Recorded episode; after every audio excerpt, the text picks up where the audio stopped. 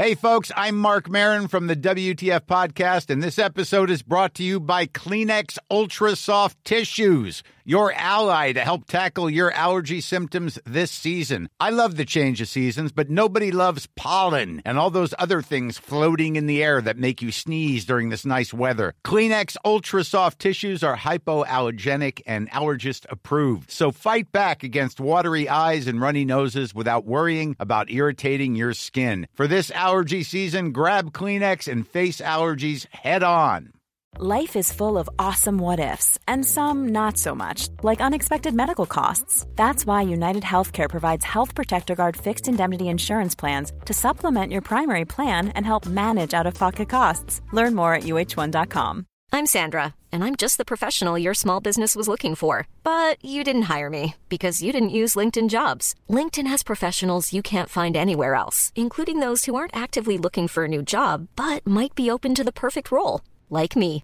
In a given month, over 70% of LinkedIn users don't visit other leading job sites. So if you're not looking on LinkedIn, you'll miss out on great candidates like Sandra. Start hiring professionals like a professional. Post your free job on linkedin.com/people today.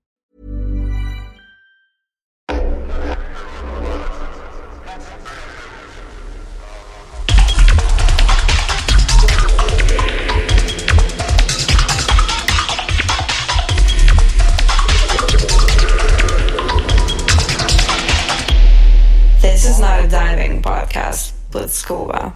Welcome to the show. I'm Scuba. This is the Not a Diving podcast.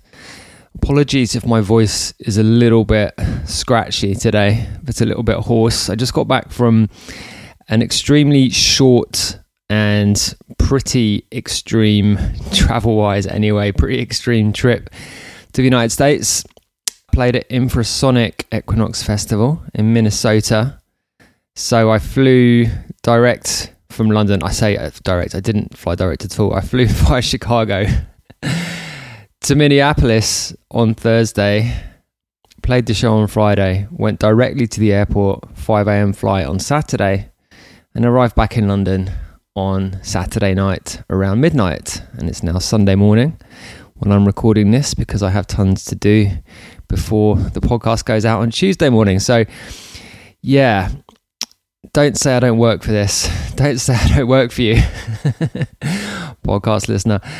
Okay, so one quick PSA before we get started. We're going to be at ADE next week. Going to be doing a live podcast from the ADE conference, like actually as part of the conference. So if you're going to the ADE thing, if you're going to have a pass, then you can get into that. Although it is first come first serve, and it's quite a little small room, so it's going to be a live not a diving podcast episode with me, obviously, but also special guest Ellen Allien. So I'm going to be talking to Ellen about lots of different stuff, including the development of the Berlin club scene, BPitch Control, her label, and yeah, it's just going to be yeah pretty regular episode, but in front of. Uh, in front of a live audience in order to make me extremely nervous because I've never really spoken in front of an audience before.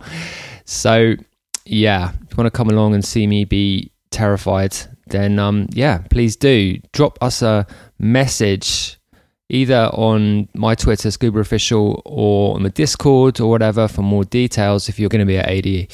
So yeah, that's that. Right, this week on the show, we have a Dubstep Wars episode, but it's kind of a dub war episode because we have none other than Dave Q, who is the promoter of the first ever dubstep night in North America. That was Dub War in New York City. And yeah, it was an amazing night. I got to play there a couple of times. Finished in 2010. And really, the story of Dub War is the story of quote unquote original dubstep in North America because Dave really ran it as a labor of love and it was just completely related to his relationship with the music. And when that changed, the night ended basically.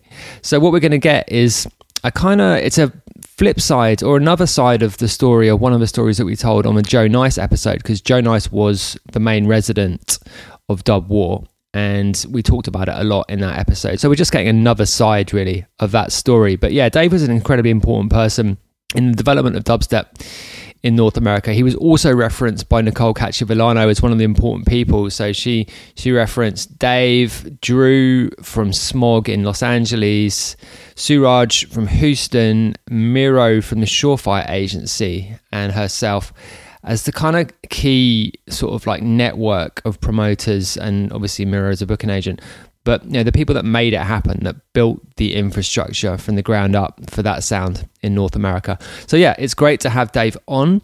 I hadn't talked to him for a little while. And uh, it was great to catch up with him just generally, but I mean, just amazing to be able to dig into his story, which is such an important one in bass music in North America. And actually, in the context of the show that I played this weekend, which was Infrasonic Equinox, is basically a bass music festival, really.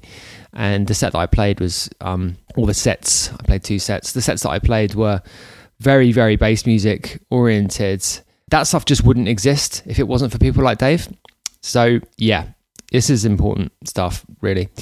So, just before we get into it, clearly you're not a patron if you're listening to this feed. So, if you want to support the show, then you can do via Patreon, patreon.com slash scuba official. And if you don't want to do that, that's also cool. Just leave us a review or a rating. Hit the five star button wherever you're listening to this podcast. Follow the Spotify playlist. There's a link to that in the show notes. It contains all the episodes plus loads of the music that we talk about. So, plenty of dubstep in there, classic dubstep in this week's update. And finally, join us in the Discord. There's a Hotflush Discord server, hotflushrecordings.com slash Discord, but it also contains not a diving podcast channel and general chat about the podcast and various other things. So, um, yeah, we've got a growing community in there and we'd love to have you along too. So, like I said, hotflushrecordings.com slash Discord. So, yeah, okay, that's about enough of me. Without further delay, here is Dave Q.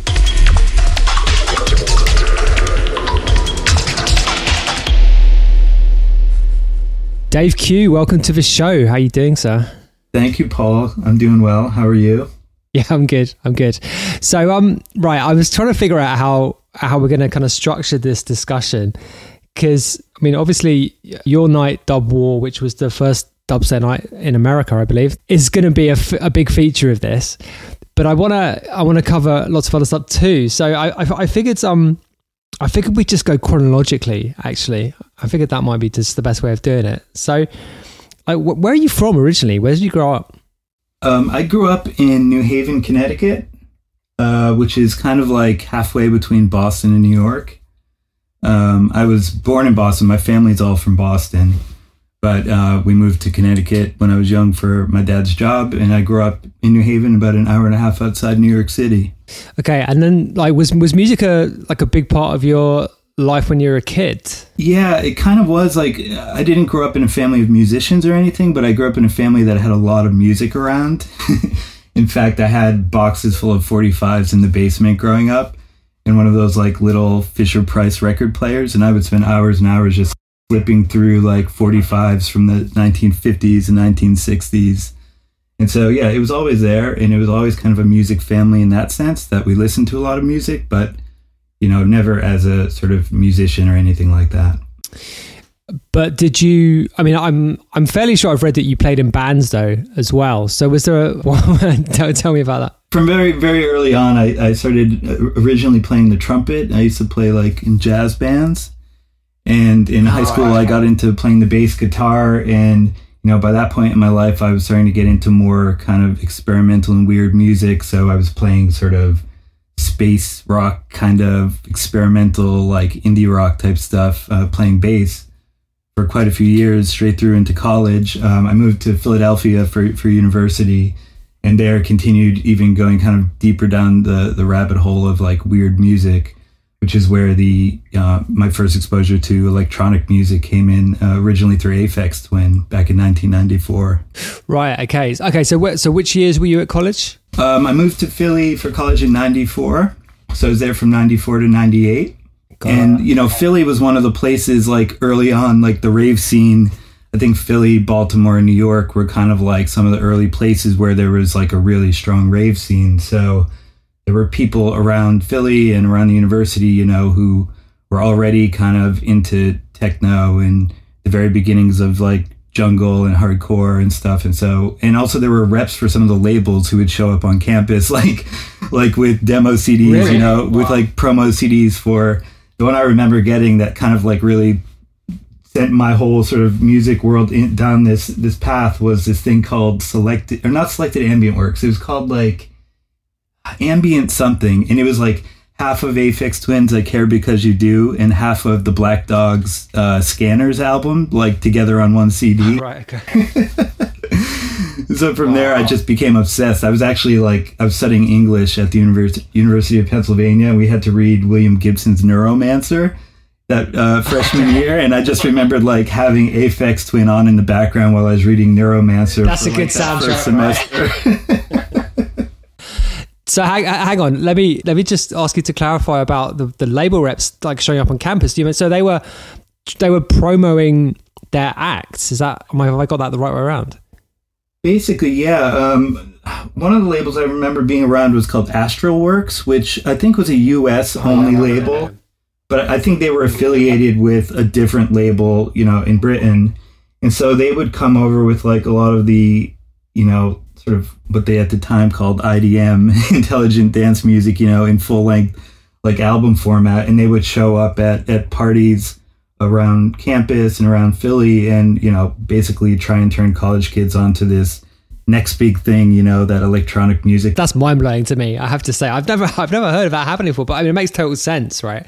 I mean, it, oh, yeah, this this must be a this must have been a fairly common label trick when label marketing budgets were, you know, significant. I guess. Totally. And I also, I don't remember if it was connected to this, but I also was a DJ on the university's radio station.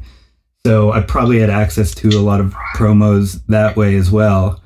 Um, but it was it was interesting because the show was really a mix of a lot of hip hop um, and you know more and more eventually electronic music and jungle and and dub reggae. So a lot of the things that kind of became became the template for me that that eventually really fed into what Dub War was about. Like were the same kinds of sounds that I was playing together on my radio show. Yeah, okay, that's that's interesting. I'm, I also played on my university radio, and like again, it's like it's it's, it's there's no equivalent to this now, right? Because yeah, you'd have like uh, all the promos would get sent to the station, right? So you'd have a bunch of stuff there ready to play if you wanted it, and then obviously you could bring your own music too. I guess that's how it worked over where you were, right? Yep, totally. But it was mostly at the time the radio station was still mostly vinyl, so like there were a lot of promos stuffed into like onto shelves that no one had ever looked at and no one knew, knew what they were. So in a weird way, going to the radio station was like a, a bit of a crate digging experience. Right. Yeah. Okay. Okay. So going back a bit then, like, so you were you were playing vinyl on on the radio. I'm guessing from that. So when did you start buying records? Like, and what? I mean, was there a kind of um like a record shop that was key for you when you first started? Um, so, yeah, I mean, in Philly, there were quite a lot of amazing record shops. Um, you know, some for kind of very dusty used vinyl, some that were more like hip hop specialist shops. But in terms of like really getting into dance music and electronic music, the store that I remember spending the most time in in Philly was called, um, I believe it was called 411 Records. And it was co owned, or at least I believe Josh Wink had something to do with the shop, and maybe King Britt. There was a third guy who Niall. I can't remember his name now, but he was a bit of a Philly fixture as well in the in the Philly rave scene. And so, yeah, the three of them had this great shop, and um, I think you know King Britt was. I mean, I don't know if he had a connection directly to Jungle exactly, but I think he had a lot to do with stocking a lot of jungle and drum and bass in that shop very early on. So I had access to what was some pretty great like white label vinyl for for a lot of early jungle stuff there. Yeah, I mean that's great. I mean, not 94, 95 is obviously like that's a key era. I mean, some of those pitch snare rolls coming into those tunes, right? the shop might have not come around until like 96 um, i definitely remember hearing jungle tapes like tapes from the radio like like pirate tapes and stuff uh, around 94 95 i mean original nuttah definitely stands out as like the first tune i could identify as jungle like a, what is this weird thing with all these weird snares and it's crazy fast and the sort of raga raga vocals and stuff but um yeah, Philly was an interesting town because in some ways it shared a little bit of the pirate radio sensibility to what was happening in London at the time. Like there were pirate radio stations in West Philly and a lot of, you know, and a bit of a sort of anarchist ethos to the town that was always there. So yeah, it was a really cool place to get exposed to music. Okay, that's interesting about about pirates. I'd not really heard about that before. So like like were they uh, were they connected to the rave scene in any way? Like what kind of stuff was getting played on Pirate in in Philly? There, there were some DJs, um, like I mean, you would hear Jungle on the radio on pirate radio in West Philly, but primarily the DJs were playing either uh, reggae or hip hop. Yeah, that makes sense, I guess. Philly had a Philly had a strong reggae scene, but even more so, it had an amazing hip hop scene in the in the mid '90s because it was sort of you know close to New York, but it sort of existed on a different planet in a lot of ways. so you know, the underground in Philly felt in a weird way very disconnected what to what was happening you know on New York radio in the in the '90s. Yeah, I mean, I actually know like very little. I mean, my, my knowledge of, of hip hop generally is, is very broad strokes. And, you know, I, I obviously know a bit about like the New York scene then, and that's the sort of stuff which kind of gets talked up of that era. But like, so to the, to the layman like me, to the kind of idiot observer, like those individual like city scenes in hip hop in that era. Because actually, I mean, I mean, on a podcast the other week, I was talking about you know just the significance of that kind of mid '90s era in hip hop. So can you fill in some of the gaps then about the the significance of like each like city's scene, perhaps with like Philly as an example? Well, I mean, in the case of, of, of Philly, you know, it really felt like there was a, a sort of small sort of network of people who all knew each other, who were, you know, kind of collaborating a lot, working together, and working outside of the structure of the kind of, you know, major industry that was starting to develop in New York. Um, I mean, Questlove was definitely one of the central figures in what was happening in Philly um, in the 90s in hip hop. And, you know, a lot of people know the roots, obviously, but Quest was also producing a lot of other people. Um, and I, I, honestly think King Britt was involved too from a production perspective in a lot of what was happening in Philly at the time. Um, but, you know, Questlove had his hands all over the uh, the first Erykah Badu release. Um, think he might have had something to do with Bahamadia. I'm not sure, but she was a really incredible MC from Philly in the 90s. You know, Questlove eventually was producing D'Angelo and quite a lot of other stuff. But so in Philly, there was this kind of soulful sound to the to the hip hop that was being made.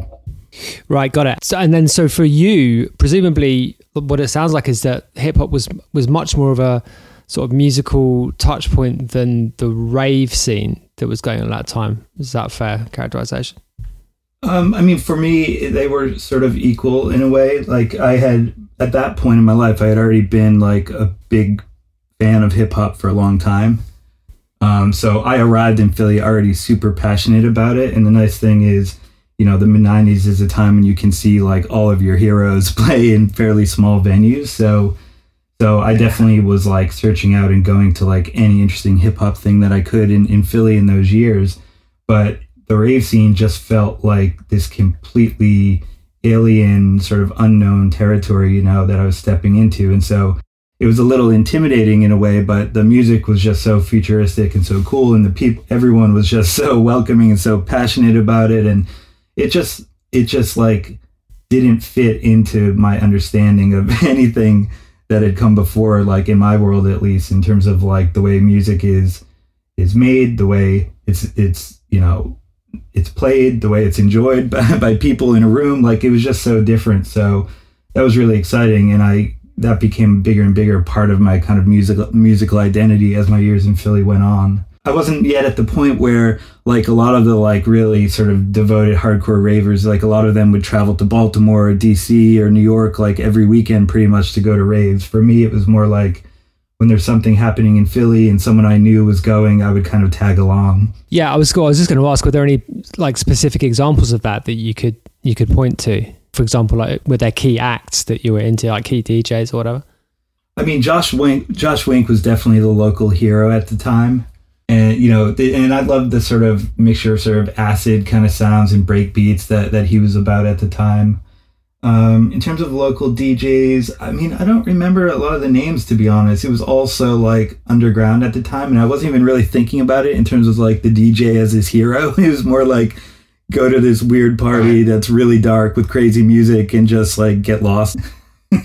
yeah, I mean that's absolutely true. I was just as you were saying that, I was just thinking back to my first few experiences in those kind of environments, and yeah, the, the DJ was a, almost an afterthought, right? It was just like it was just the environment that was so intoxicating about it. Exactly. I do remember when I was in Philly going to hear uh, a guy called Gerald spin, and that was when I think he was like sort of in a transitional moment. You know, the sort of late '80s Manchester sort of sound and was already sort of in the rear window, and I think he was actually starting to make jungle at the time. Yeah, well, we've had him on the show actually, and he uh, described that transition and his experimentations with with jungle and how inspiring he found it. So yeah, I mean he's like he's a he's a proper legend actually. I have to say, I think he's um slightly underappreciated probably in some respects.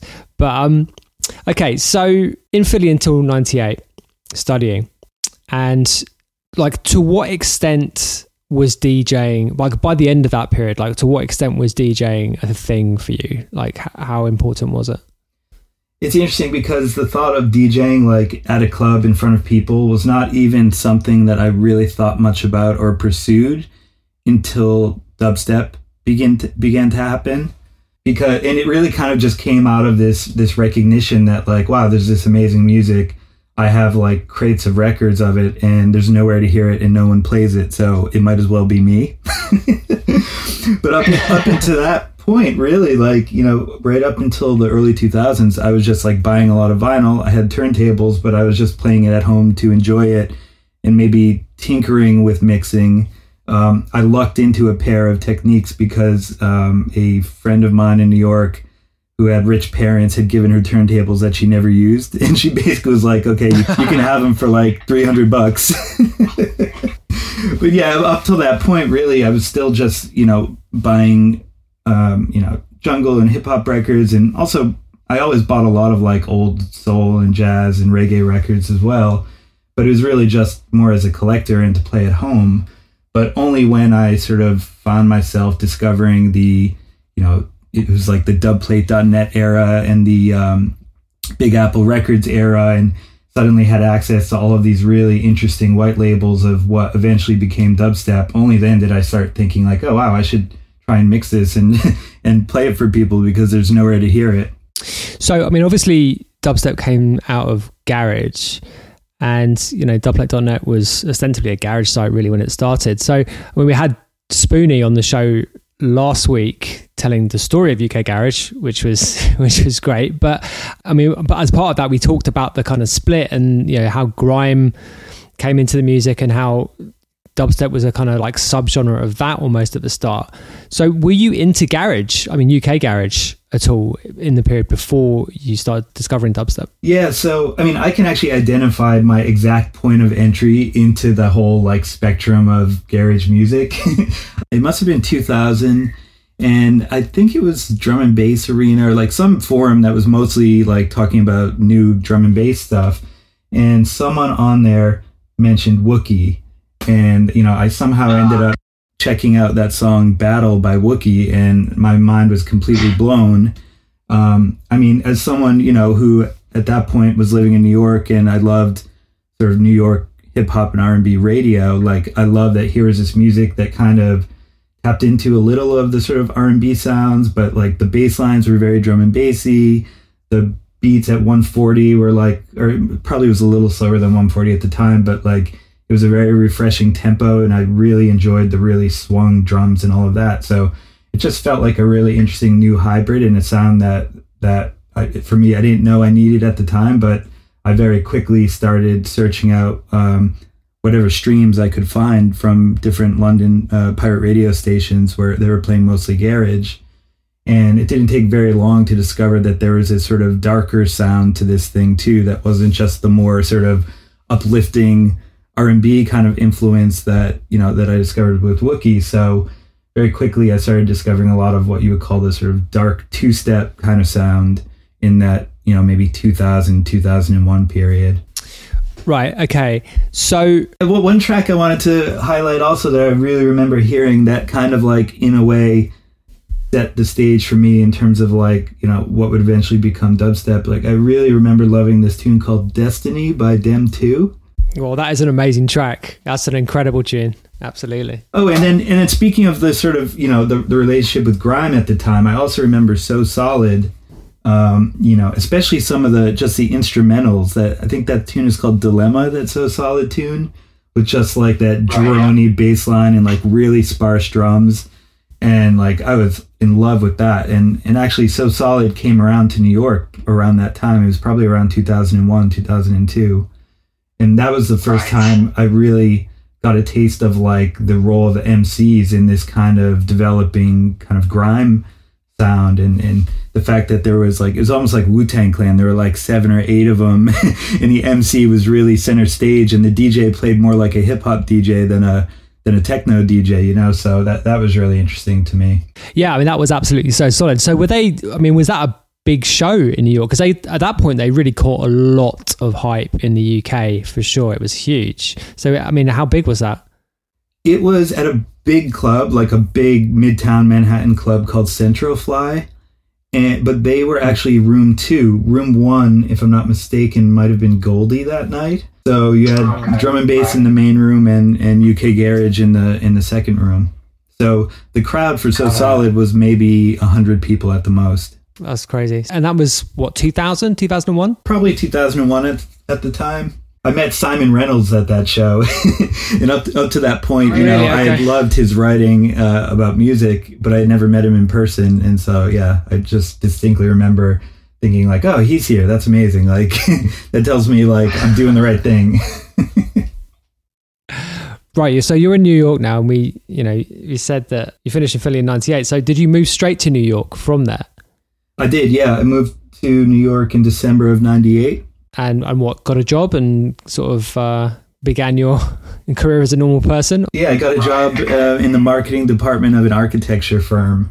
So I was working there for a couple of years, and 9/11 happened. You know, not that long after, and you know, I, and I saw it with my own eyes. So that was sort of a life changing experience. But you know, the mood of just dread of like the world falling apart, and New York really falling apart in a lot of ways, just was sort of an overwhelming sensation for for years after that. So I think you know, I think that that in a way also had an influence on just what eventually became Dub War. You know, it just captured the essence of like the way people felt in New York after 9 11. Okay, that's really interesting, and I haven't actually ever asked anyone this question before. So, so how did like the experience of 9/11 affect the music scene in New York? So, I mean, New York had a really incredible music scene up until 9 11, and then overnight, all the venues shut down. It just felt like music literally died in New York, like in an instant. and then what was happening in New York music after that just felt so terrible. Let me just stop you there. Why did why did the venue shut? I mean, a significant portion of Lower Manhattan was was inaccessible for months after the attack. And 9/11 also triggered a pretty terrible recession, so a lot of people suddenly found themselves without jobs. Uh, people weren't going out spending money as much, so a lot of venues just became sort of unsustainable around that time. That recession is kind of like an under the radar one. Like a lot of people who weren't in- in New York at the time, I think, don't have as much a sense of like like how that was. But it it really sucked, especially as someone who's you know in their early twenties, um, you know, just getting started in their career and whatnot. Like it was a tough time because a lot of companies uh, were shutting down. It was also the the sort of dot com boom, right? So suddenly a lot of these burgeoning tech companies that had been doing really well almost overnight started struggling and, and closing down. So there was a real consolidation there as well.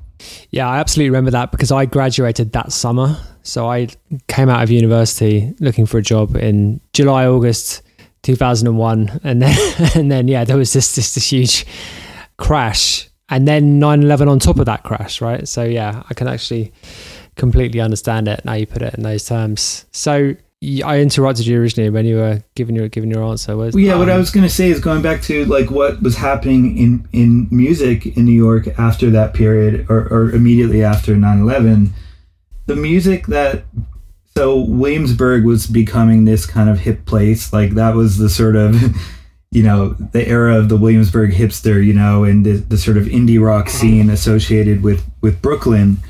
Um, and you know, to me, these bands that you that were big at the time, like the Strokes or the Yeah Yeah Yeahs, like I just hated it. Like to me, it was just so back backward looking in an uninteresting way.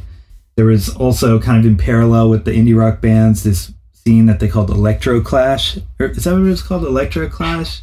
Yeah, absolutely was. Yep, yep, certainly was. Also very terrible. Kind of like you know the influence of sort of '80s pop mixed with very shallow sort of like dance music influences. Yeah, Fischerspooner and all that. All that. And also, uh, what was James Murphy's label?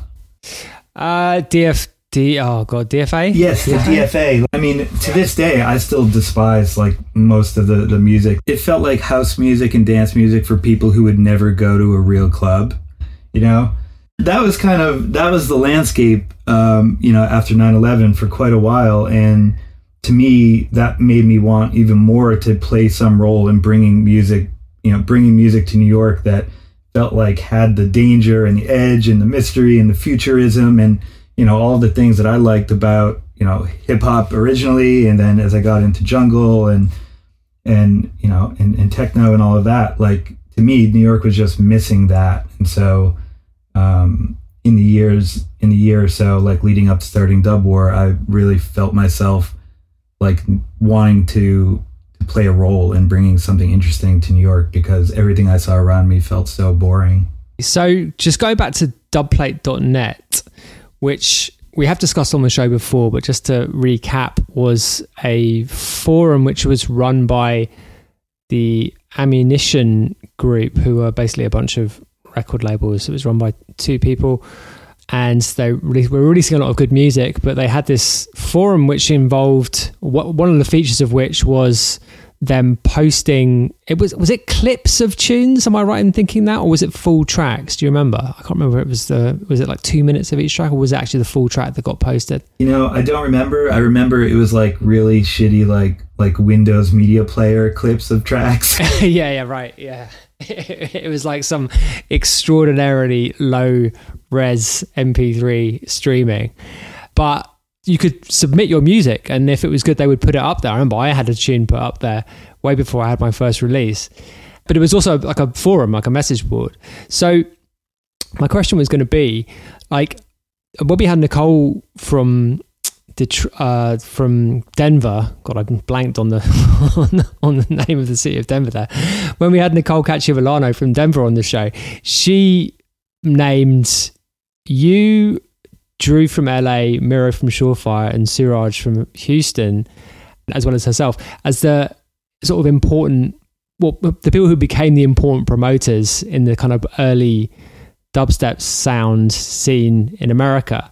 So, was dubstep.net like significant at all in linking you guys up? To what extent was it important in sort of like connecting people who are interested in this stuff in the States? Um, well, Dubplate .net, I believe, is where Joe and I originally connected. But in terms of um, for me personally connecting, you know, directly with some of the the people in the UK making the tunes, um, it was actually Georgina Cook's blog, Drums of the South. So I was a writer. You know, I used to write um, like music reviews and stuff, also for my my university newspaper, uh, my college newspaper. So I found myself wanting to write about what was happening in London. And so I convinced Georgina, who maybe I met through dubplate.net, I convinced Georgina to let me write a piece and do an interview with Kode9 for Drums of the South. So Kode9 was the first person in the scene who I really kind of knew personally. And so he eventually was the first person who I reached out to back in December of 2005, I guess it would have been, um, to come and play in New York. It's like basically, um, on my dime, like I'll fly you over, put you up at my my my flat for a week or whatever, hang out in New York, and you know I'm gonna organize an event. Okay, but that wasn't the first War night, was it? I'm pretty sure in saying. Well, the first official Dub War. Oh no, sorry. The first official Dub War happened in Brooklyn at a place called Bar Sputnik. I believe it was June of 2005, and we we did two of them there that summer. That was just myself and Joe, and um, uh, some of his Baltimore DJ friends playing John Ask and a guy named Dan G. Uh, we played at this place called Bar Sputnik in, in Bed-Stuy, Brooklyn. It was great, but it was small 30, 40 people, something like that. Um, and yeah, around the same time, eventually what led to building to the point where we could do it at a bigger venue and, and bring Kode9 over was that I was regularly playing the second room of a drum and bass night in lower Manhattan uh, called Direct Drive. And the promoter of that, a guy named DJ Soul, Cliff, he basically was just booking me to, to play the whole night in the second room downstairs. So I was just playing d- dubstep records for people that come to the, these drum and bass parties. And eventually, um, Cliff hooked me up with, you know, the opportunity to do a bigger night uh, in the main room at that venue. And that became the sort of first you know, the first dub war featuring a, a, UK headliner, which was Kode9 in December of 2005. Okay, so let's let's go back a little bit here. You were drawn into the music, like you mentioned, through I mean through the internet, but you were also buying records, I believe, from Big Apple uh, as well, right? So tell me a little bit about how well the kind of journey up to wanting to put on a dubstep party like what, what was the progression there from hearing these tunes for the first time and then building up over like what was like two or three years actually well yeah the, i mean the process of like actually getting my hands on the white labels um, started quite a bit earlier. Um, it might have been 2002 or 3 i went to london um, and i went to black market records. At that time I was already really, really into El-B and Ghost records, and I think maybe the, the earliest horsepower ones were just coming out. But I remember going to Black Market um, and getting there and discovering that Jay Da Flex actually worked behind the counter. I already knew of him and his association with Ghost Tracks. And so I basically said to him, like, look, I love this dark two step kind of sound. I don't know. I don't know that much about it. Like, can you just like load me up with whatever you can? And I went home with, you know, maybe 50 records, all kind of like early, what you would call proto dubstep at the time, you know, the sort of dark two step kind of stuff. A lot of stuff affiliated with Ghost Records and a lot of smaller, smaller labels that kind of came and went. But yeah, from that point, I had a base of, of vinyl that was like all this really cool music that you know in many cases wasn't even really out yet. A lot of it was just white labels.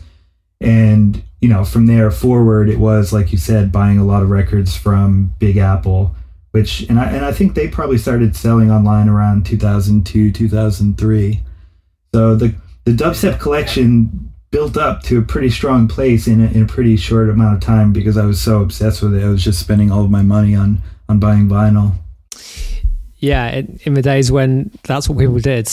So, okay. So when when you reached the point that you wanted to put on a party, like what was the I mean, what was the level of ambition there? I mean, you've already mentioned that it was really small, but was it just a case of we want to have a have a place to hear these records on a big system, or was there anything sort of bigger in the back of your mind? No, there was actually no ambition at all, other than you know, like it's New York. Like there's it's a competitive place. I feel like no one is doing anything I'm excited about. Like I want to do it. I want to like, you know, play create a venue for people to hear interesting music in New York and you know, in my own way, try and like put my stamp on on the underground of what was happening in, in New York City at the time. I'd never at any point really thought like, oh, this is going to be dubstep's going to blow or it's going to be big or um, I mean, I think it was only really maybe when I first, I think it was Skream, to be honest, who's the first person who I ever said, like, this guy's going to be a star. but even even in my own head at the time, my version of what being a star was in the context of this thing was still pretty small compared to what it eventually became. And also, to be honest, like it was only when dubstep started to become a bigger thing and become more of an industry and and blow up in in different ways in the states like that was actually the point where i started feeling uncomfortable and sort of wanting to get out okay well let's not get ahead of ourselves because there is definitely a slightly depressing aspect to this story too which we won't get into yet. But um i mean yeah so say, saying you wanted to make a you know make your mark i mean that does imply a certain level of ambition i have to say. Like that's definitely more than you know just wanting to play tunes for your friends. Is that is that fair? Yeah, absolutely. okay all right. Okay so you mentioned joe and that's joe nice who has been on the show too. What was the kind of division of labor with with dub war so uh, i mean i, I understood that like, you were the sort of like the the sort of I don't know if I don't know if this is correct, but like the main sort of promoter, and Joe was the sort of main resident DJ. Is that is that is that right, or have I got that wrong? That's pretty much right. I mean, Joe and I were are were and still are very close friends. So I mean, we we would talk all the time. But you know, in general, I because I was in New York and he was in Baltimore, I dealt with the venues and and most of the promotion. Although Joe played his part as well in terms of like getting the word out, um, especially online. Um, you know, I I sort of had the vision for what you know who who we were going to book and the type of party it would be in terms of like the mix of, of sounds and it not being sort of too strictly confined to just dubstep or just a specific sort of type of dubstep. So I was the main guy when it term in terms of who we booked, um, and then Joe Joe was the main resident for sure. I played as well and Alex inside, but you know Joe people came to hear Joe. It was sort of a I mean, it was a sight to behold, Joe behind the decks at, at Dub War on, on that sound system, always holding down the, the late night slot. It, it was amazing. But yeah, I mean, the, I think the way you described it is pretty accurate. Okay, and the the first big party or the first party in which that you felt was a, a, a big event with Kode9 at the end of two thousand and five, and like how did that party go? Like how many people turned up, and you know what was the general vibe like?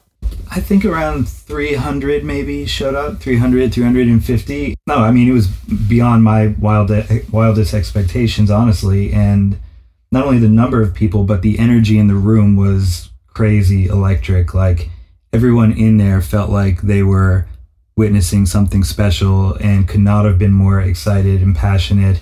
And I was really proud too that like the event brought out the real music heads in New York. You know, like all the people who were there were like, you know, they weren't there to be at the club or to, to meet girls. Like everyone was really into music and really excited about what was happening.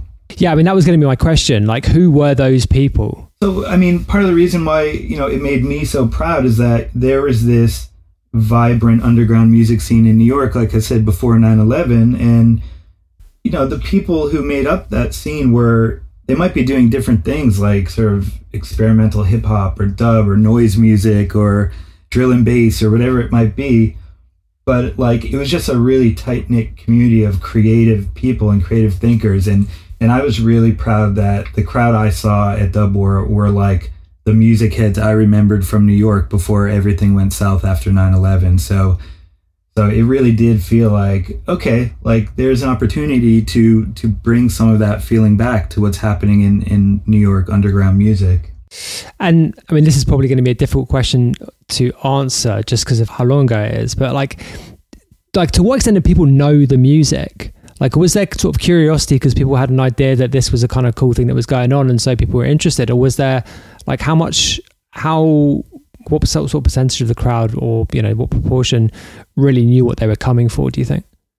You know i got the sense that a decent a decent percentage of the crowd really did know what they were coming for. And you know they might have not have been uh, you know going through dub plates on dubplate.net or, or big apple to the extent that i was but you know there were some opportunities to hear some of the better side of what was beginning to happen with dubstep.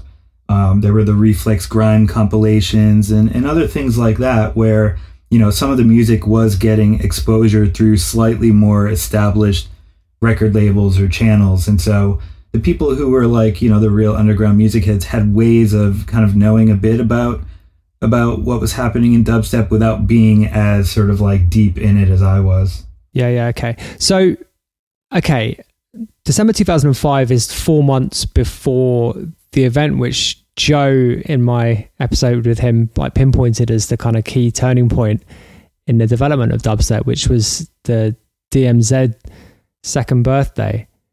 Uh, I think it was the second birthday. Was it the first birthday?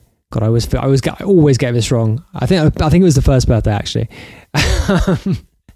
and the infamous event of um, having to move upstairs at, at, the Brixton Mass. And that had followed hot on the heels of the Mary-Anne Hobbs Dubstep Wars show. So you guys were kind of in the right place at the right time, I guess. I mean, with the caveat that what I just described was very much a UK thing. So, like, how much of that sort of like frenzy which followed in the UK at least did you guys pick up on with the with the subsequent nights? So tell me a little bit about how the party developed maybe over the subsequent like year or so. Well, I mean, the frenzy certainly did pick up, but I, I can't say whether it was related at all to, you know, coverage, media exposure, anything else in London. I don't know how much people in the states would have known, um, you know, what was happening around that time yeah. of the DMZ birthday. But I do know that a similar energy was happening at our things as well. Um, but yeah, I mean, I was there for that first birthday. I think it was March of 2006. And yeah, it was it was absolutely incredible. All I can say is like maybe on a slightly smaller scale, what I saw happening in New York at Dub War felt very similar to what I saw every time I went to DMZ. And that's another thing I was really proud of because DMZ was the model for Dub War. Like my aspiration was to do a a slightly New York twist on what I saw happening at DMZ. Okay, and before you mentioned you know, your approach to the bookings, uh, which was to not be too fixed on any particular like part of the music and you know one of the key features of early dubstep was the fact that it was really quite broad in the kind of different styles within the style and that's what really attracted me to it in the first place and what I found really exciting about it and like like I said, like you you you mentioned that that was a key part of the of the booking. So who were you bringing over in that 2006 period? in for the, actually, before we answer that, how how often were you doing the party in 2006? I was doing it so up until we moved to Love in 2007. It was happening maybe every two months, sometimes every three months. Mm. Yeah, and and the bookings for the first year, like from when Kode9 came, and then for probably about you know a year from there were kind of like, from my point of view, the the sort of heroes, legends of what what they were building in London, you know, and so a lot of the people who were the the regulars at DMZ were the bookings in the first year. It was Kode9, then it was Mala, then it was Loefah and Pokes, um, then it was Skream, then it was and and I believe you played in that in 2006 as well on the bill with it was like a forward collaboration. So it had Youngsta Hatcha and yourself playing. That's really that's really caught me caught me off guard. Is that did that really happen? I mean, maybe it did. But okay, so obviously I was going to refer to the substance thing that we did, which obviously includes the uh, the famous MC appearance, which we will talk about. But um, I, yeah, I sort of remember playing with Hatcha and Youngsta as well. God, my my, my brain is just it's uh, addled by years of touring, unfortunately. Yeah, you you were there early on, and I know that that it also wasn't your first time playing in New York. If I'm not mistaken, you had played a booking for Seckle earlier that year. Um, but yeah, and I also remember the way that you ended up on that bill. It sort of was a sort of a last minute chance that you were sort of passing through or playing a gig somewhere else in, in the States around that time. So Yeah, I do remember this now. Yeah, wow. Okay. That that was definitely like lost in the mists. Right. So okay, so sorry, carry on. I, I, interrupted you. The period before the move to Love, basically. Yeah, and there were a couple of different venues. We moved around, um, not intentionally. It just seemed like every time we were starting to build momentum, a place would get shut down by the police um, because this was also the height of you know Rudy Giuliani as mayor cracking down on on clubs. So so the place um, what was it called now? I can't remember where Kode9 first played. It was called Rothko. That was in the Lower East Side. They got shut down the day before Loefah was going to play there. And, you know, again, through the help of, of DJ Soul, he was able to get us in at the chapel at the Limelight which is a very, very legendary and iconic room. the Limelight was, you know, one of the biggest clubs in New York at the time, and the chapel was. The yeah, yeah. Of- we had uh, Levon Vincent on the show, and he was uh, he was a sort of one of the the guys who would play the warm ups at Limelight, but but back earlier, sort of back in the nineties. And that's one club that I really wish I'd got the chance to go to. It was a it was a pretty special place. Um, and the, the chapel especially was just an amazing room, great sound, and so Loefah and Pokes played there. Cliff was able to hook us up like the day of the party, basically, and it was still really successful. We packed it out.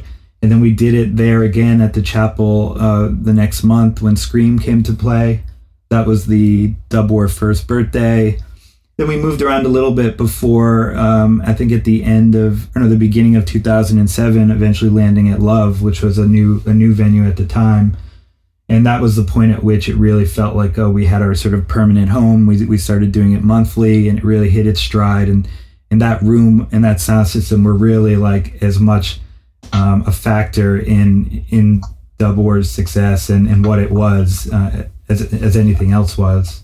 Yeah, could you describe the club actually for anyone who didn't get the pleasure to go there? Yeah, so Club Love was on 8th and MacDougal, right in kind of heart of Greenwich Village in New York. And it was the basement of Electric Ladyland Studios, a very famous recording studio in New York. And I don't know what it had been before, but um, when this guy named Gary, no, not Gary, sorry. Oh man, I'm forgetting his name. Oh, Steven was his name.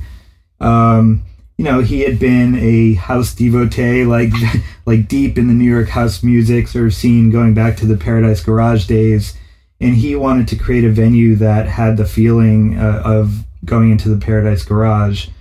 So it was a basement. It had a custom sound system built by Gary Stewart, old school like rotary mixers and lots of analog equipment, and it had a real cave-like vibe to it. And so, while he didn't design it and, and, make it thinking that this would be a place for loud, bassy UK music. It's just and, and to be honest, most of the nights at Love were house or techno. But um yeah, I think he was blown away when he saw I mean he was sort of taking a risk on us. He didn't really know what we were about, what our scene was like. So when he saw what happened when we started doing dub war there and the place was absolutely filled with a line around the block and we were really like getting the most out of that sound system. And for such a huge, passionate crowd, like there were no fights and no nonsense. Like it was a great crowd. So it was good for business for them and, you know, good for the club in terms of being on the sort of on the cultural map in, in New York at the time. So it ended up being a really amazing partnership. Yeah, I mean, what you just said about the crowd there actually really resonates because that was a real feature of kind of early dubstep scene. Just how um, just how good the the vibes were on the on the dance floor, but also just in the general community. I mean, in, in the conversation that I had with Spoonie about Garage, we were talking about. I mean, Garage was just plagued by crowd trouble. You know, there were so many so many fights, and uh, I mean, I was actually reflecting when I was listening back to the episode today that you can hear it in the music because you hear in garage tunes, like later stage garage tunes, you hear MCs like in in the lyrics, the MCs were like asking people to behave themselves. So like that was a fairly common lyrical subject in garage tunes you know, later, later on because it really got out of hand, right? But but that early dubstep scene was just the complete opposite of that. It was it was so good and it was seemingly every party, any party I went to anywhere around the world just had in that period just had that aspect to the atmosphere. Yeah, it was really powerful. And and the the connections that people made through that scene at that time in a lot of cases are are friendships that endure to this day. I know for me that's true. And, and to me that's a sign of like oh this thing that we were all experiencing together at the time it really was as positive and as powerful as the way we felt it was then yeah, yeah absolutely so okay so you mentioned the the show was Skream what just in in terms of of him generally. And like, I think, I think you're absolutely right. Like anyone who encounters Ollie uh, will realize that he's quite charismatic. But were there, were there like, presumably there were, but the, what were the important nights, I guess is what I'm asking along the way? Like, for example, was there a kind of key turning point in, in how it, you felt the night was perceived in New York? Well, so I mentioned how like, you know, things really hit, hit a stride when we got to love and that opened up possibilities for me also in thinking of like what I can do sort of in terms of programming the music because because it being this dark cave like moody kind of vibe and the DJ booth is kind of hidden away so it's not like you know the DJ is on stage under the lights and and so I started like programming the the music to be more intentionally diverse um like I mean the first night at, at Love, I think Shackleton and Kode9 were on the bill. I started, you know, the Hessle guys came pretty quickly. But then I also had, uh, you know, Caspa and, and Skream and people who were playing sort of harder, heavier stuff. And in the same night, you know, Distance played um, with Cyrus. And, you know, on the same night, you could hear the sort of most aggressive end of the spectrum of dubstep and the most moody, the most dubby, even the most kind of techno-y side of it. And it would all be um, over the course of, you know, several hours of one night, you would hear all of it. And I really valued the ability to do that and to book from outside of dubstep as well. It was important to me to draw a connection to to dub, to hip hop. So I had the Hank Lee, uh, Hank Shocklee do a Bomb Squad uh, reunion there, which is pretty amazing, and and even some underground music, uh, underground New York hip hop was featured at Dub War uh, over the course of those couple of years at Love. Um, I don't know if you've ever heard of WordSound Recordings. I brought the the founder okay. and the main producer, who goes by the name of Spectre, in to do a set. So yeah, it was a great opportunity. Like I felt like I had a bit of license, you know, once the point, once it reached a point where I was confident people were going to show up and they would kind of trust us, and I didn't have to rely as much on a on a headliner or a person who just you know is is immediately associated with dubstep. Once once that gave me the freedom to kind of like book a broader range of people and sounds, like it was love just gave us the the venue to do it in the best possible way because it just all sounded so great in that sound system and that the energy in that room was was amazing. Okay, that's really interesting. I was not I wasn't aware of that breadth that you had, and I certainly wasn't aware of the Bomb Squad reunion that you'd done. And okay, so I mentioned the kind of MC incident at the at the Substance collab night that we did, or you um you put on for us. Well, it was it was double percent substance, wasn't it, or something something like that. I forget exactly how we branded it, but we we were certainly your guests. Um, and okay, so I have a confession to make here, which is that I mean we, we described the incident with Joe. So what I'm talking about here is Jeru the Damaja turning up and you playing as his DJ for I don't know how long it was, half an hour, forty minutes or something or something like that. It was something around that, and everyone fucking loved it. Absolutely, everyone loved it. Apart from me, I was stood in the back, kind of like, mm, mm, Oh, you, this. really? this is this is. Tell me more. it was it was me. It wasn't just me. It wasn't just me either. It was me and Drew Lustman, aka FaltyDL, and we were we were just stood next to each other, just like, really, should it be like this? Should it be like this? I have to tell you, Paul. There's video evidence to the contrary of FaltyDL singing along to all the tunes.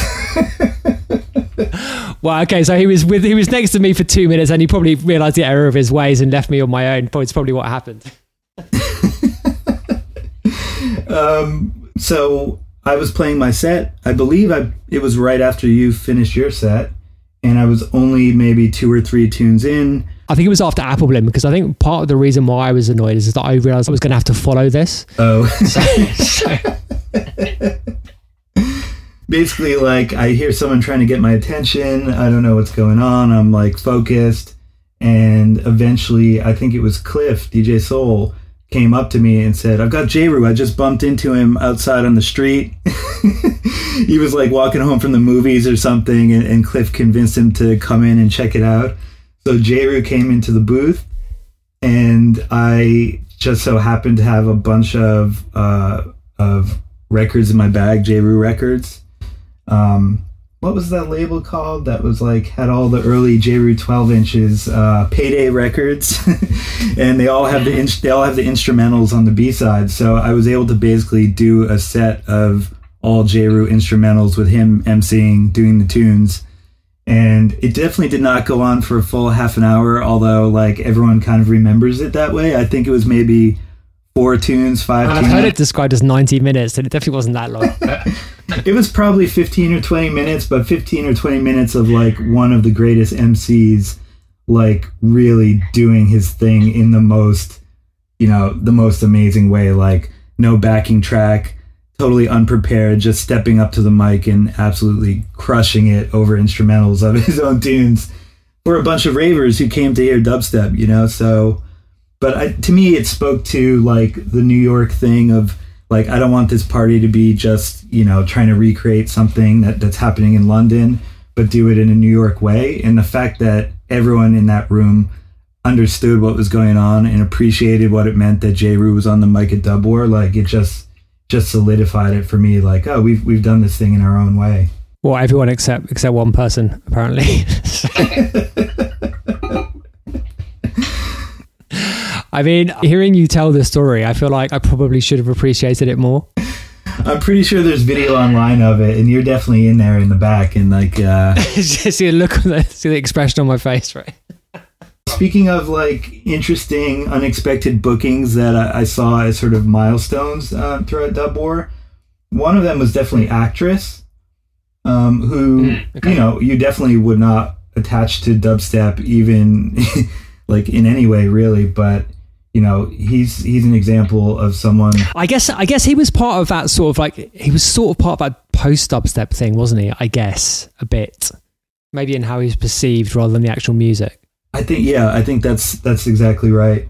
But you know, he came and played that room and he used that sound system like just as powerfully as as any of the dubstep guys, you know, like with really understanding what he could do with the low end in that room and, and it was incredible and I don't think a single person at, at Dub War that night had ever heard of Actress before, but that definitely stands out to me as one of those sets that just like kind of blew a lot of minds and, and got people got people's attention. So okay, I've got a question regarding like how you I mean how you a night. So you you mentioned that you basically built up a crowd that would come pretty much whoever was playing. So I mean, were you selling tickets or were you just door charge?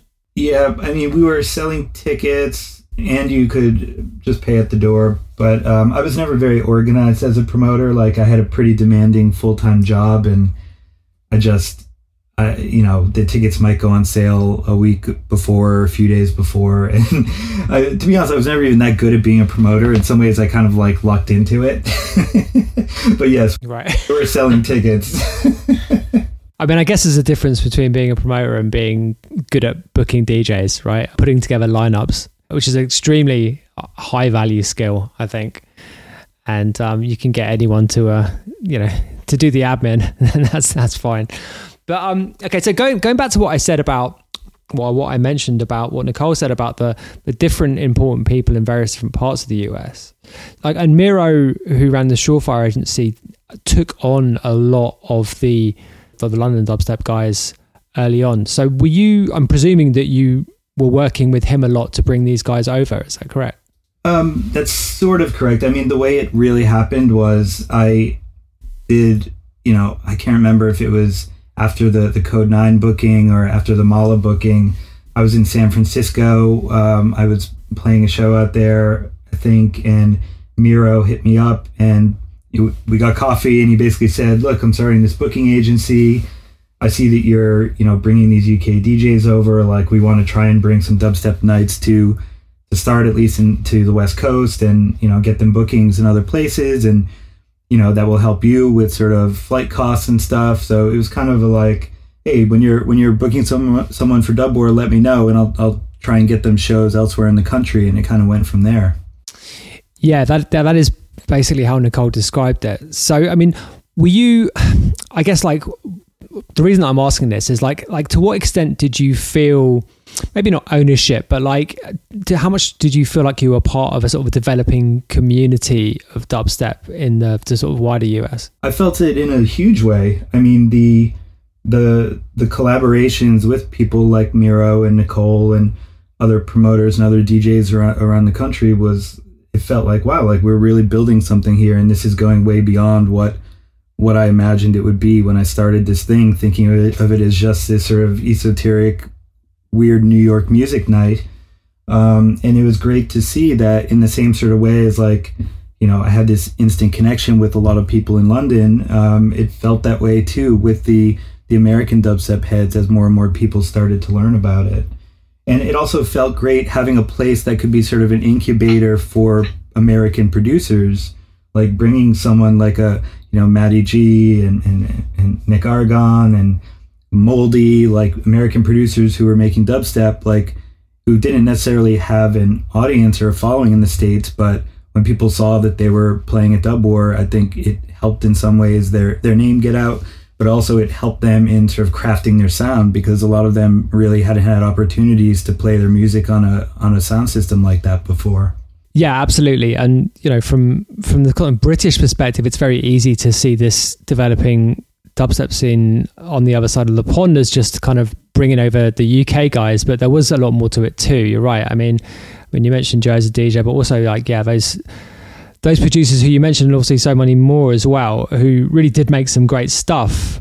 And like, I guess where I want to go next is um, well, okay. Let me let me ask you the question: like, wh- when do you think the peak was, from your perspective, of like the good bit? When was, when was it most good and most big of this of the kind of dubstep sounds that you are into? Yeah, I mean, most good and most big are, are sort of two different things here. Um, well, what, what what I mean is like the stuff that you thought was good. When was that most big? Is is kind of what I'm asking. Um, in, in terms of what was happening at our Nights in New York and and also around me in in New York and other places, like for me the the period that is was the peak would probably probably be from 2007 to 2009 also, a couple of names I didn't mention in terms of American producers who, you know, kind of got their first gigs in a lot of cases at, at Dub War, and that I was proud to to work with. Like Sepalcure is obviously a great example of that. Um, Praveen and Machinedrum, yeah, sure. um, and FaltyDL as well.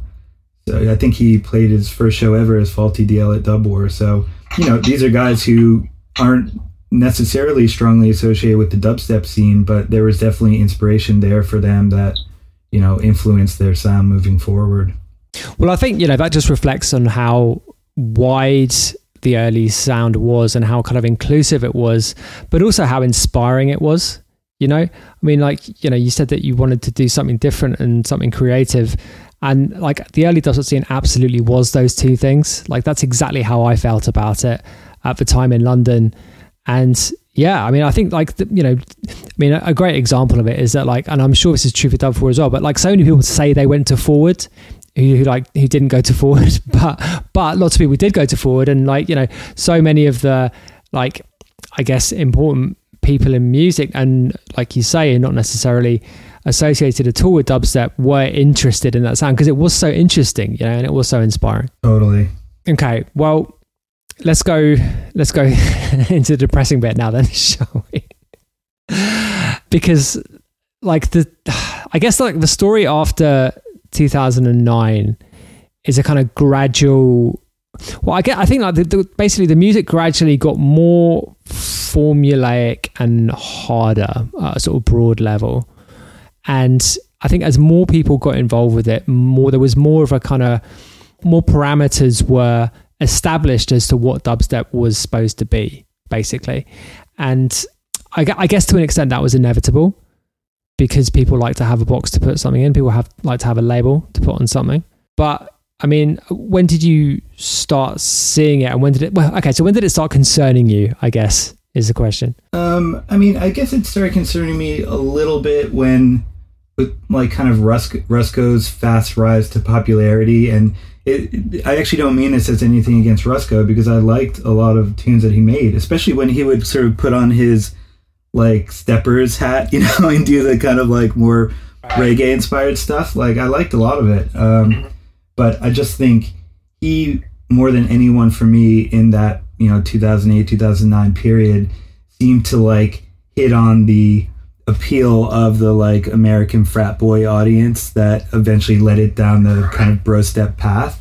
I mean, even yeah. even Skrillex, like I don't hold it against him personally necessarily. Like there were plenty of Skrillex tunes that I thought were great and well produced, and I heard him play at like giant festivals, and it kind of sounded big and amazing in that context.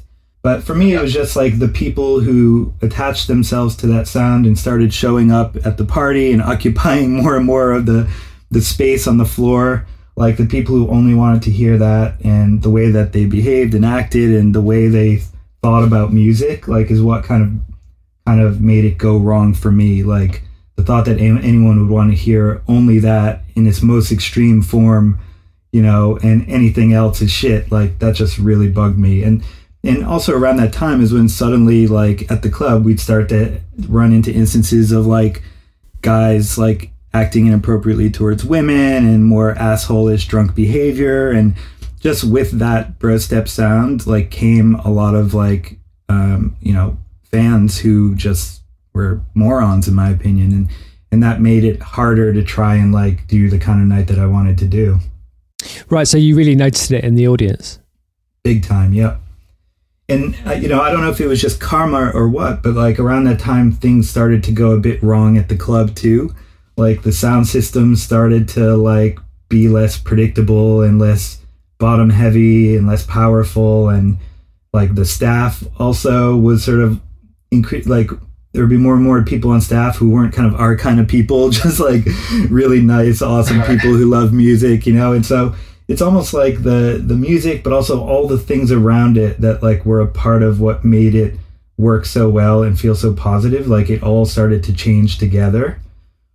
Um, and also just on on my end, as someone who's a promoter and now suddenly a part of this business that's that's developing. I found myself dealing with more people like promoters and stuff like that, uh, you know, who were just not cool, like not nice, and suddenly started to have to deal with sort of dishonest people and backstabbing and just shady stuff that became part of the business side of it that I didn't really want anything to do with. Just going back to the crowd thing, like, were you ever tempted to have a door policy? Um, no, I mean, it, ne- it, honestly never crossed my mind. Um, I always thought of it as a sort of come as you are, come one and all sort of sort of event and I maybe I was naive, but you know, I thought at the end of the day the the in a way that's part of the identity of, of dub war and the identity of the scene, you know, that even in London that like, oh, we're not the the sort of fancy people, the like velvet rope people, we're the people who like don't spend a ton of money on like bottle service and wear whatever we want and go to kind of grimier places. So, so the thought of like a door policy seemed to run counter to that. Yeah, no, absolutely. I mean, it's interesting because I've, yeah, obviously, as we mentioned, that dubstep, you know, it's a part of a direct lineage of, of UK garage, and you know, UK garage actually in London was was the total opposite. It was like hard door policies, like you had to wear shoes and a shirt to get into the raves. Like it was, you know, completely different. But it was very much of a, it was it was a very different atmosphere to what I think people understand in in the United States as as kind of bo- as the bottle service thing. It wasn't really that. It was largely kind of working class people, and you know, it was very much a kind of I don't know. It was it was of the of the kind of like lineage of rave, but for some reason, and I was trying to get to the bottom of this with Spoony and, and just really wasn't able to as to why this happened with Garage. But, but it, yeah, it, it really uh, had that thing. But then I guess dubstep, despite the fact that it came out it, had much more of a kind of drum and bass ethos with the culture. I think. I think it was like that's that was much more. It was much closer to that in terms of the character of the kind of like the atmosphere and, and what people were trying to bring to the raves. Is that fair? Yeah, I, I, think that's right. But you know, it was always a mystery to me. Like, oh, how did these kids from Croydon, like, you know, start making garage, even if they didn't see it as garage themselves? Like, they're working in that tempo, using some similar kind of swung uh, drums and stuff. And um, I, I just, I think it just has to do with the fact that like that's what was all over pirate radio at the time. And so that's exactly what I was going to say. Like, I mean, Garage was just so huge in London, like in that sort of 98, 99, 2000, 2001, that sort of period. Like, it was just everywhere. And it wasn't just on pirate, it was in the charts. It was like, you know, and but but despite the fact that it was commercially successful, it never really lost that kind of underground thing. So if you're a kid, you know, if you're if you're Skream in 2001, 2002, despite the fact that this stuff is in the charts, like it's still on Pirate. It's still a cool thing to be into, you know, if you're into underground music, you know? So I guess that's that's the reason. And I remember like early on being curious, like, oh, does does Loefah, you know, or Youngsta or Screamer, do they feel like what they're doing is connected and related to and inspired by Garage, you know? And I think it was Loefah. Maybe you basically told me like, no, bro, that's not us. Like, you know, like we didn't want anything to do with that, you know. So any connection to garage, I really think, like you're saying, it's just purely contextual and it has to do with just the ubiquity of that sound in in London street culture at the time.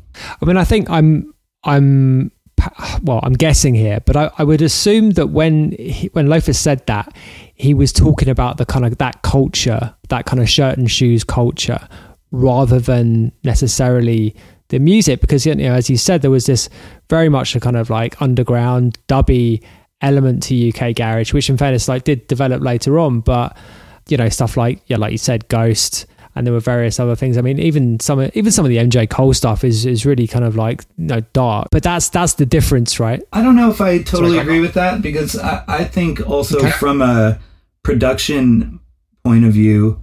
And you know, I'm just speaking about a conversation I remember with Loefah, but I'm kind of extrapolating from that. Like, I think the sort of shiny, twinkly, sort of sparkly qualities of of a lot of garage production, and even like you know, sort of the the emphasis on hi hats and the drums and the the high end. Like it lacked that dusty, grimy, like sort of dub aesthetic. You know, the sound of a dusty dub plate and the kind of reggae influence in the Sonics, and, and I think that you know they were also pushing back against that, against the sound of garage yeah, yeah, I think you're definitely right there. And like pointing to dub plates in particular, I think is kind of crucial because I mean I've said this on the show before, but like you know the the sound of a dub plate and the, basically hearing those records on dub plate is completely different to like when well there's there's quite a lot of that music which is now available digitally and you put it you put it on a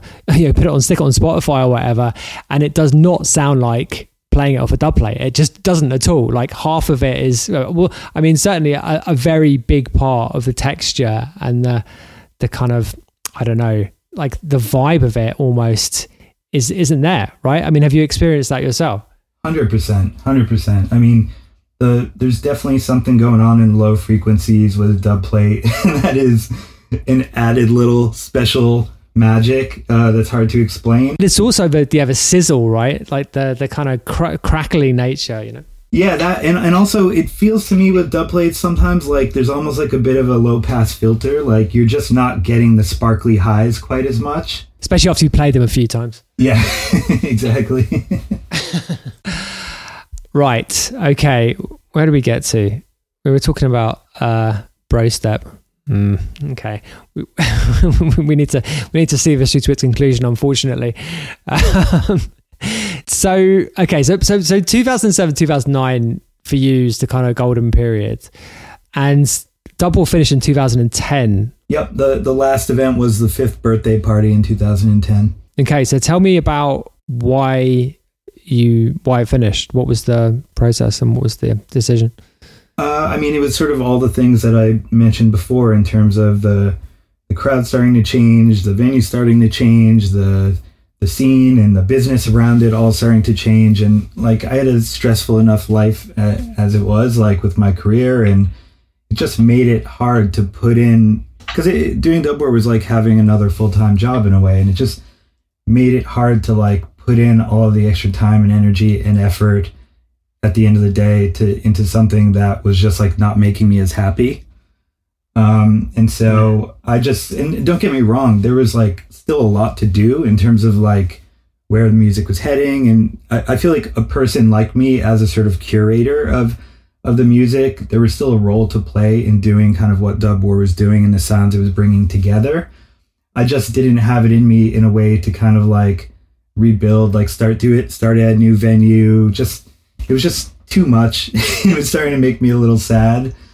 And it just felt like that five year mark, like right on the birthday, just felt like the right time to to stop. We were still kind of going out on a high. It was still very popular at that time. It's not like the the crowd started, you know, um, diminishing in any way.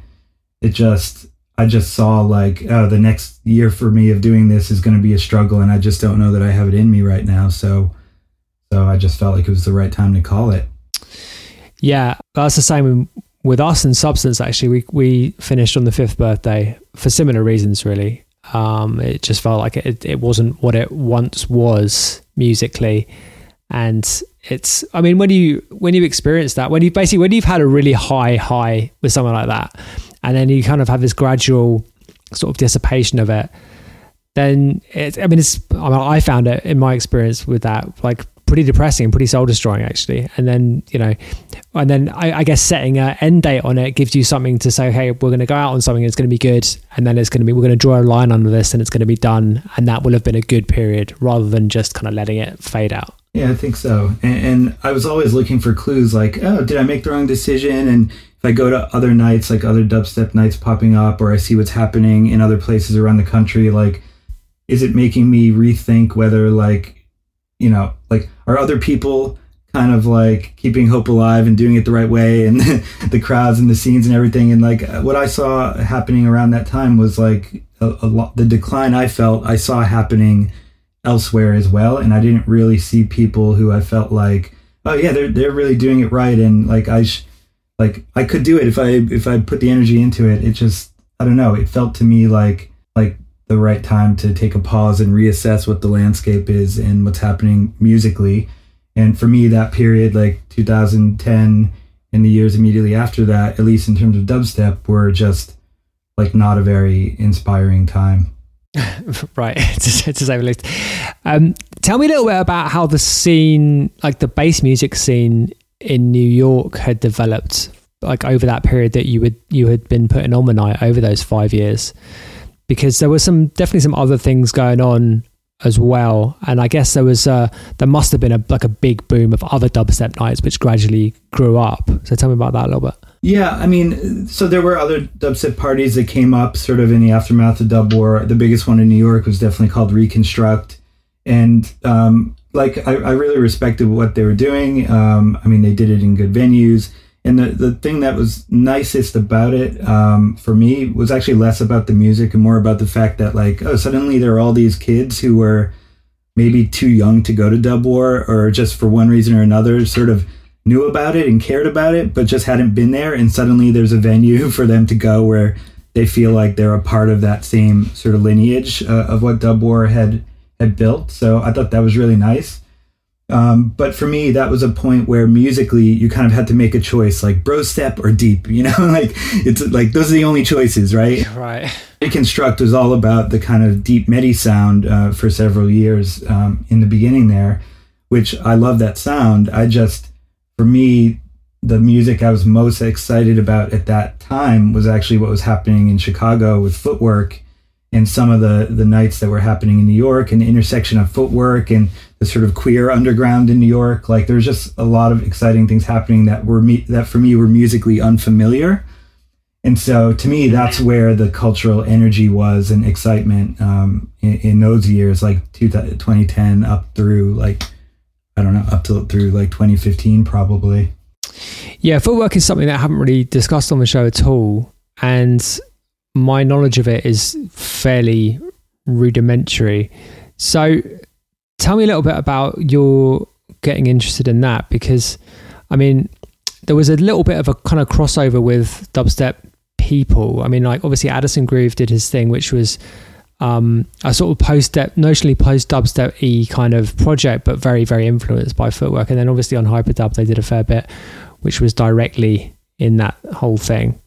So tell me a little bit about your interest in that. Yeah, so I was um, I, I booked DJ Rashad to play in New York in 2010.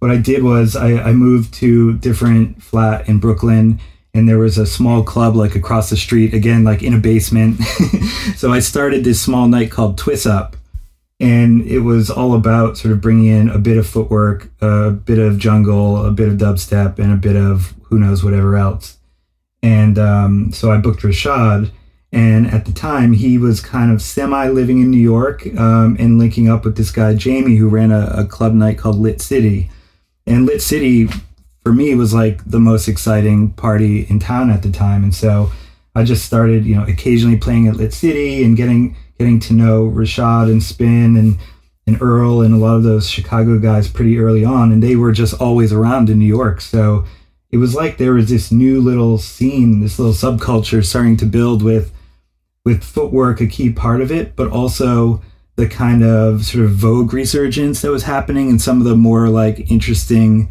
like underground queer club music at the time. Um, and so, yeah, sorry, I can't totally remember the question, but like in terms of the thing I was doing with Twist Up, and I, I was still getting bookings and DJing a lot. I became really fascinated with finding this interesting intersection between footwork and a bit of jungle and drum and bass and what at the time was this sort of emerging sort of half half step sound in drum and bass. Uh, right. Uh, again, coming from the UK, and so drum and bass, which had also gone down the route of just becoming really broy for a while, suddenly to me there was this refreshing take on it that's inspired a bit by dubstep and being more sparse and more slow feeling, and, and so I started playing a bit more of that sound in my sets and mixing it with you know jungle and footwork and, and, other things and started getting bookings at at events in New York that were starting to experiment with mixing these kinds of sounds together. Okay, so we haven't actually talked about your DJing at all, really. And I've actually, when I was preparing for this, noticed a fair few photos of you playing on some fairly big stages. So, I mean, what was the nature of your DJing career? In this period? Because I mean, like by the sound of things, you were playing out quite a lot outside of your own parties and you know playing some some pretty big shows. Yeah i mean similar to how i became a promoter i kind of in a way was an accidental dj it was never an like i loved music. I had i think an interesting take uh, an interesting taste in music. And i had the opportunity to play things for people that were new and exciting to them. And so i took that opportunity whenever it arose but I never really put that much energy into like I want to be a DJ. I want to like you know find a way to get as many books, bookings as possible, make money, be the best, most amazing sort of technical mixer. Like for me, it was always like I have records, I can more or less mix. Like if people want me to play, I'm happy to go, but I never sort of sought it out. If people came to me and asked me, I played, and it you know, it just so happened that sometimes they were bigger things, and a lot of times it was based on the sort of reputation, you know, from Dub War. Like most of the time, it was. Mm. But it was nice, kind of after I stopped Dub War, starting to get bookings that weren't within the world of dubstep, and, and that was kind of cool. That I felt like I'd built a little bit of a reputation, at least in New York, as someone who was doing interesting things that do tap into like dub or jungle or drum and bass, and, and obviously dubstep, and so yeah, for me, it was just an experiment. Like, okay, I'm out there, my name's out there, who will come? and in general, the people who, who knew about me and would actually want to book me were the kind of people who I respected what they were about musically. So I just kind of let it happen organically. And, you know, as I got a bit older, got married, like now I have a kid, you know, the, the bookings are sort of few and far between a, a couple of year, a couple of year. So I've just sort of like let it go its course in a in an organic way, and I'm not trying to force anything. Right. Yeah. Okay. I mean, g- give me a couple of key shows outside of uh, Dub War that you look back upon fondly. I played DMZ like three times, I think. So I mean, that's definitely the gig I'm most proud of, and you know, um, of those three, two of them went really well. um, I mean, I I'm really proud of the shows I played in Cape Town. Um, I met my wife there. Actually, at a, I was doing a booking there in Cape Town, and it was an amazing party and amazing music culture and just creative culture in Cape Town, South Africa. And so I had multiple opportunities to play some different events there that were all amazing. Weirdly, like I played, oh God, where was it?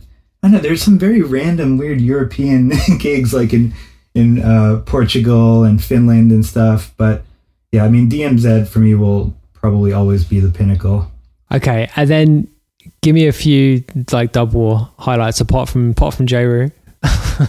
um, like DJing highlights, moments that you remember that were that stand out. God, there was a Ramadan Man tune. So I mean, I was cutting dub plates um, for most of the the Dub War run, and um, Oh my god, I can it's that Ramadan man tune that goes do do do do do do. I just remember playing that for the first time and it, it was the first time I felt like, oh, I'm actually putting these people in a trance right now. I just remember like the whole energy of the room changing this way where like it's like people were still totally engaged but kind of like quiet and just staring like in a good way. so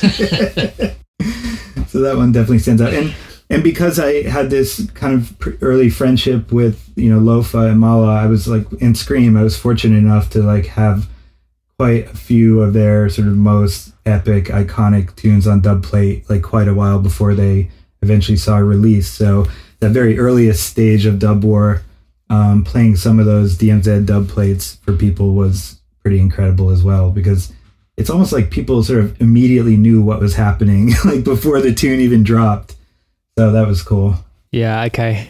Cool. So okay, just taking it up to now, like, what's your perception of? I guess what we've been talking about is like the part of the kind of lineage of, of bass music going from you know jungle and garage and then through dubstep and then you know going talked about footwork and various different iterations that have kind of happened sort of since then like how closely do you follow it now generally i don't follow it really closely but closely enough. I mean because of the relationships i've formed with people over the years i still get sent a, a lot of tunes. Um, i'm on this like email list with like a lot of my heroes of more recent years. And the tunes that get sent to that email list are you know to me really mind blowing. And so a lot of the music, at least when I think of music through the lens of like DJing and clubbing, um, a lot of the music that has been most exciting to me has been at least peripherally um, uh, related to drum and bass in, in recent years. But like I was saying, a lot mm-hmm. of it is that kind of half steppy sort of sound, and and it does use a lot of the sort of sonic influence of of dubstep but um, yeah, for me, in the last few years, that's been the stuff that I've been most passionate about. So, which um, which producers stick out to you? I mean, Alix Perez. Um, a lot of what's been happening mm. on his on his label. Um, a lot of what dBridge is putting out on his label. Oh man, what are those dudes called? Um, the ones who are like more kind of more of a hip hop kind of sound, but still sort of in that scene. And they're quite big in the festival circuit. What the fuck is their name? anyway, it doesn't matter. Um, I mean, and even still, a lot of what Machinedrum's doing, I'm, I, I really love. But yeah, this kind of intersection yeah. of, of hip hop, drum and bass, and dubstep for me is still the the fertile territory that that I'm excited by. Yeah, I mean, I was, I just loved the whole autonomic thing. I just thought it was great, and and it's still super influential. I think in that kind of stuff that you're talking about. It's it's literally going to drive me crazy right now that like the music I've the most time listening to in the last like in the last year I can't even remember. okay, well, listen, man, this has been great. Thanks so much for doing it. I really appreciate it, Paul. I'll talk to you soon. Yeah, that was Dave Q. Really enjoyable conversation from my perspective. Like I said at the top, Dave and I go back a long way. We've hung out a fair bit over the years, but I haven't seen him for ages and ages. So it's great to be able to catch up. But it was also just great to be able to dig into his experiences, really. You know, I said in the intro that his story is really important in the development of kind of bass music generally in the United States and North America, but I think specifically, obviously, dubstep. But I think, you know, the influence of that early dubstep stuff is just huge now across popular music generally, actually, I think it's fair to say. So it was really, really significant what they achieved with Dub War. And this is a story which more people should know, really. So I hope we've contributed towards that dissemination in a small way on this episode. So if you enjoyed this episode, then you can support us on Patreon, patreon.com slash official. There's two tiers up there. The first of which is a basic thing. It's like, I don't know, four, I think it's four bucks a month, US dollars. And um, yeah, you get bonus podcasts as a result of that. It's not just supporting the show. You do get more content and stuff that goes up every week there. Some amusing stuff, I think it's fair to say. Some extra info stuff. Usually an extra podcast a week, either a mix show or uh, sometimes me just chatting. For example, I do reviews of various Spotify top 10s, popularity top 10s. So, for example, I did the other week the top 10 in Slovakia, and that was interesting to say the least. Yeah, there's loads of bonus content on that.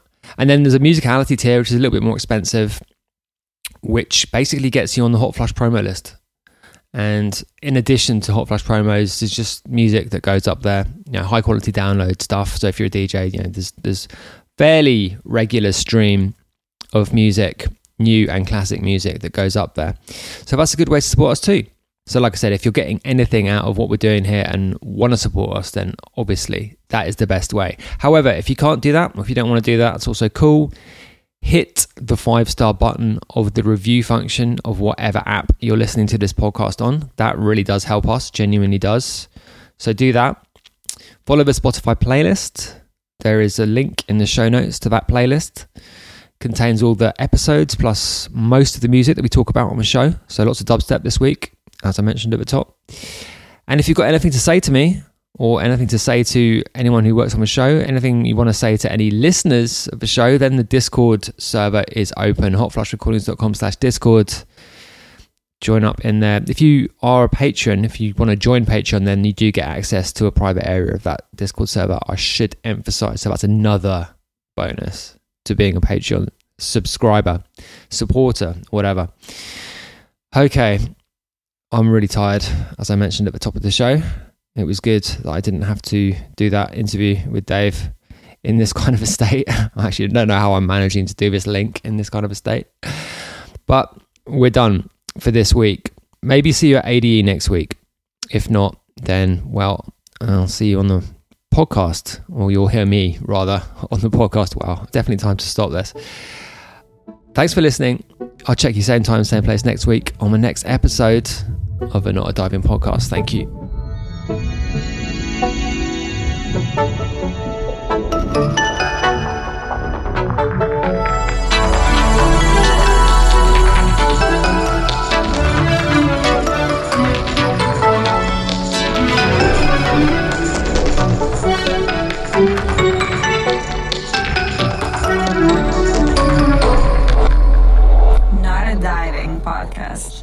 Let's go.